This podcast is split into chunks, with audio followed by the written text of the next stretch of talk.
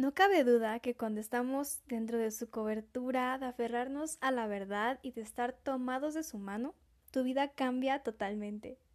Y bueno, ahorita que se está grabando este episodio, quiero contarles cuánto lo disfruto, ya que está lloviendo.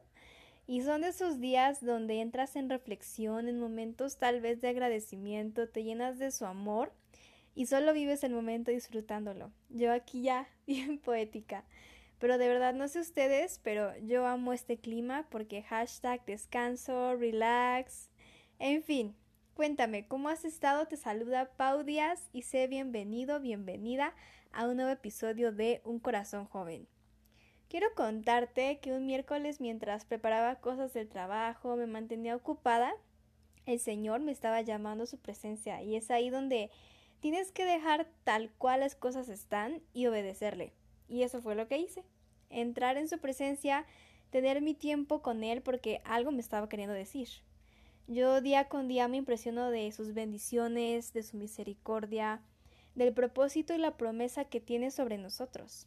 Al momento de dejar las cosas tal cual estaban, puse mi música de adoración porque pues es una de las cosas que amo compartir con él nuestros momentos donde solo estamos él y yo, ¿saben? Ese momento de intimidad y en el que solo piensas en agradecerle y creo que no hay otro pensamiento más que estar agradecida por ser su hija, el ser su hijo, el ser hijos de Dios es un privilegio.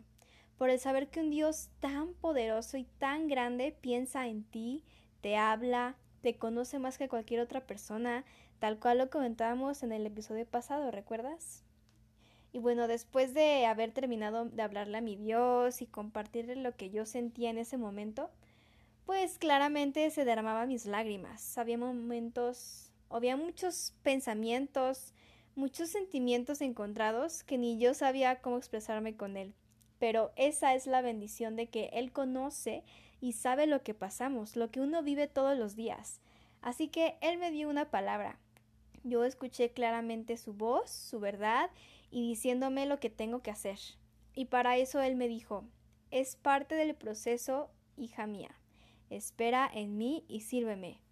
Y yo, wow, no inventes. Creo que en mi vida cristiana he experimentado muchos pensamientos, muchas etapas, pero esa vez fue especial. Sentí su espíritu habitando en mí, Dentro de mí sentí ese calorcito que solo Él te brinda cuando está presente, cuando está en el mismo lugar donde tú lo llamas y él te escucha. Después de eso me dijo tal cual, así, sin números, sin nada, únicamente me dijo Efesios. Y pues corro Efesios, ¿verdad? y estando ahí, él me dijo tres cosas dentro de su palabra, las cuales fueron sabiduría y revelación, ese fue un punto. Dos, esperanza a lo que nos ha llamado. Y tres, plenitud. Realmente no termino de impresionarme y de asombrarme de cuán grande es su amor, de cuán grande es su poder, y mientras estemos en Él, todo va a estar mejor, mientras estemos dentro de su cobertura, todo va a estar mejor.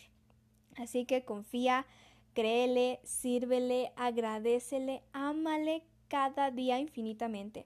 Y sobre todo, ponlo en primer lugar, y así siempre verás cuán bendecido, cuán bendecida estarás con sus maravillas, con sus creaciones que solo Él da a sus hijos, porque cuando tú creas espacios, Dios viene a llenarlos. Permite al Espíritu Santo habitar en cada área de tu vida, en cada área de tu ser. Él habita en las alabanzas de su pueblo.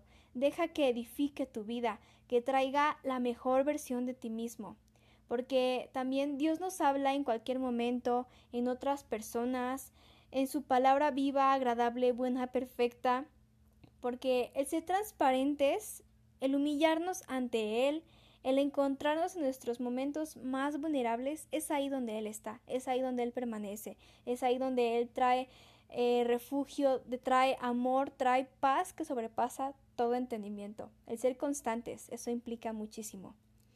Y aparte de todo esto, lo, lo principal, lo más importante, lo más bello es que Él cuida tu corazón. Así que recuerda que Dios es bueno todo el tiempo.